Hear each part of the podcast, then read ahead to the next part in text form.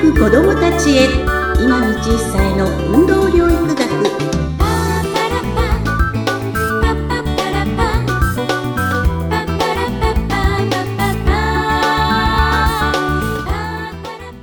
皆さんこんにちは。教育コンサルタントの今道一歳です。どうぞよろしくお願いします。ご一緒するのは水野ゆきです。今道さん今回もよろしくお願いします。はいよろしくお願いいたしますさて今道さん2回目の配信となりました。は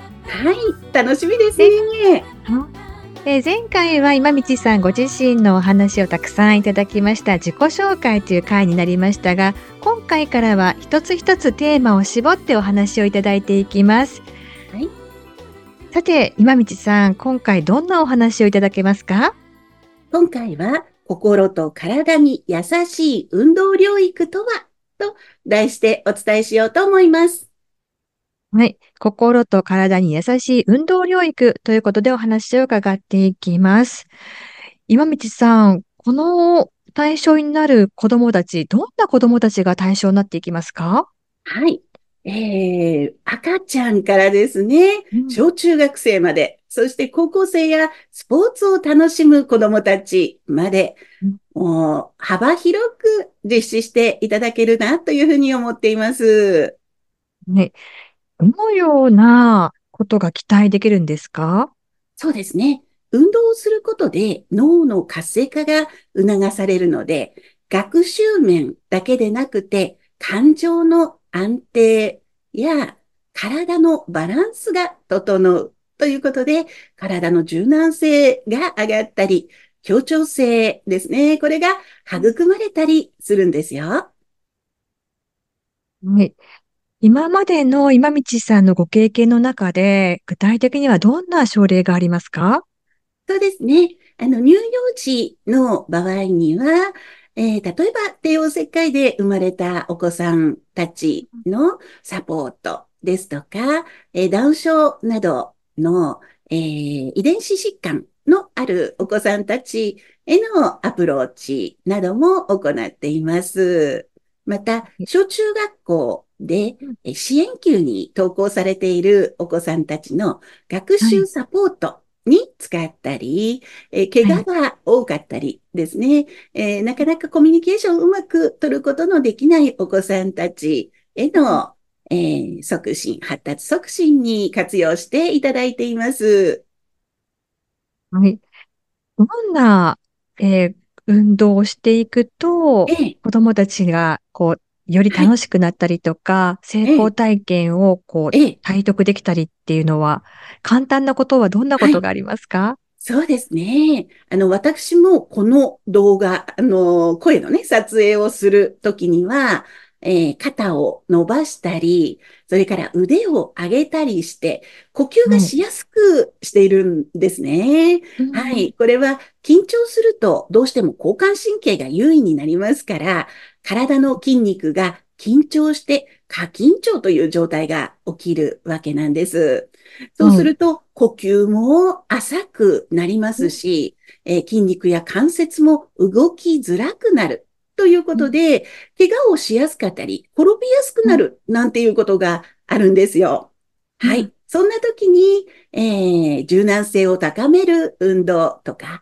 筋肉をほぐす運動、上半身と下半身を同時に使うハイハイのような運動ですね。こういったことを行うことで、えー子供たちが、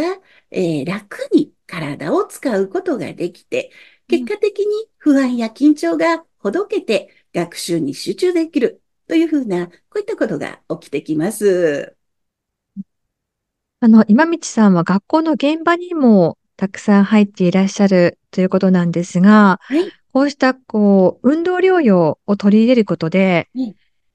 こう、えー子供たちの状態が良くなってきているなとか、子供たちが安心、より安心した環境にいるなっていう感じるシーンっていうのはありましたか？そうですね。あの、私は、えー学校へ伺うときには必ず朝のクラブ活動をサポートさせていただくんですね。はい。例えば、野球部のお子さんたちに、えー、お伝ええー、するときにはですね、えー、バットのどこの部分に当てると遠くまで飛ぶかな？とか、ボールをどんな風にイメージすると、より自分の体が使いやすくなるかな？というふうな、こういったアドバイスなんかもさせていただいているんですね。なので、学習だけでなくて、部活動ですとか、お友達との交流などにも、えー、変化がね、えー、ある。ということで、以前、バレーボール部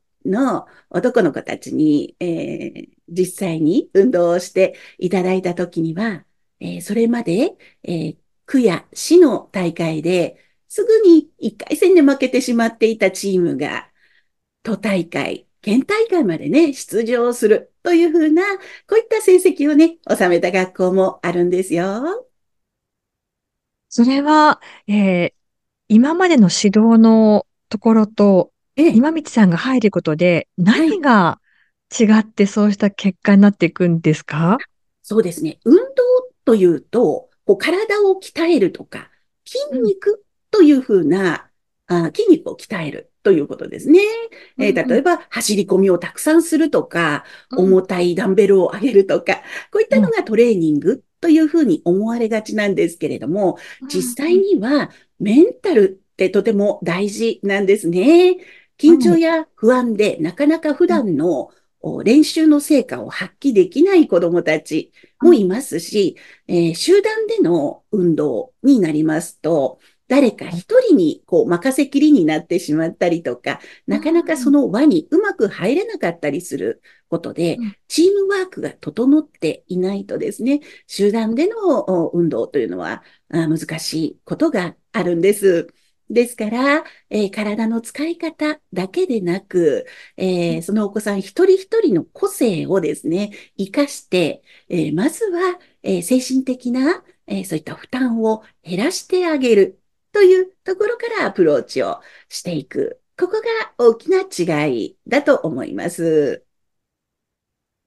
体のことだけではなくて、心からも支えていく。内面からも支えてあげるっていったところが大きな違いになってくるわけですね。そうなんですね。やはり教育という educationという言葉は子供たちの可能性を引き出すとか導き出すというところに焦点が当たっていますから、体のことだけでなく、心のこと、学習のこと、これを全部ね、丸ごと、えー、サポートできるのが、この運動療育だと考えています。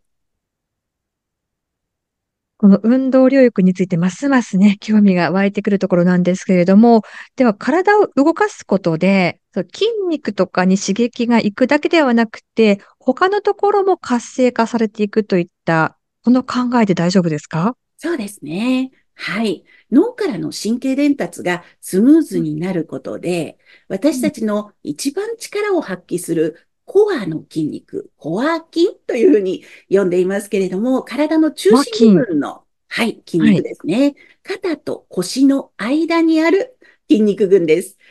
えー、大きな筋肉の腹筋とか、背中側の背筋とか、僧帽筋といった、えー、大きな力を発揮できる筋肉ですね。ここと指先や足先、四肢のつながり。というコアの、えー、筋肉と四肢の筋肉のつながり、ここをスムーズにしてあげることで、より、えー、体のね、中に、え、本来だったら持っている才能ですね、えこれを発揮することができるようになるんですね。そうすると、やはりこの方法を知っていると、よりその子供の持っている能力を引き上げてあげやすくなるというそういうことですね。出てくるわけですね。はい、えあの、ご高齢の方でも脳の活性化のために指先の運動とかね、お手玉とか、えー、そういったことをよくあのデイサービスなどで、えー、活用いただいているかと思いますけれども、えー、子供たちの場合はうまくペンが持てないとか、えー、計算が進まないとか、えー、後回しにしてしまうとか、そういったことがある場合にもですね、えー、活用していただけるので、はい、体の中心部分のね、まずはトレーニングを行ってから、その後でえー指先や足先ですね。この柔軟性を高めるような運動を入れていってあげると、学習面、それから感情面、えー体というね、こう、健康の三角形で、えー教育というものを捉えられるのかなというふうに思っています。で感情面にもアプローチできるということなんですね。そうですね。そこが大きな違いですね。ますます興味が湧いてくるところでもありますし、さらにもっと詳しいお話を聞きたくなってくるというところなんですが、そろそろお時間ということで、また次回このお話の続きは聞いていきたいかと思います。はい。ということで、今回も今道さんどうもありがとうございました。どうもありがとうございました。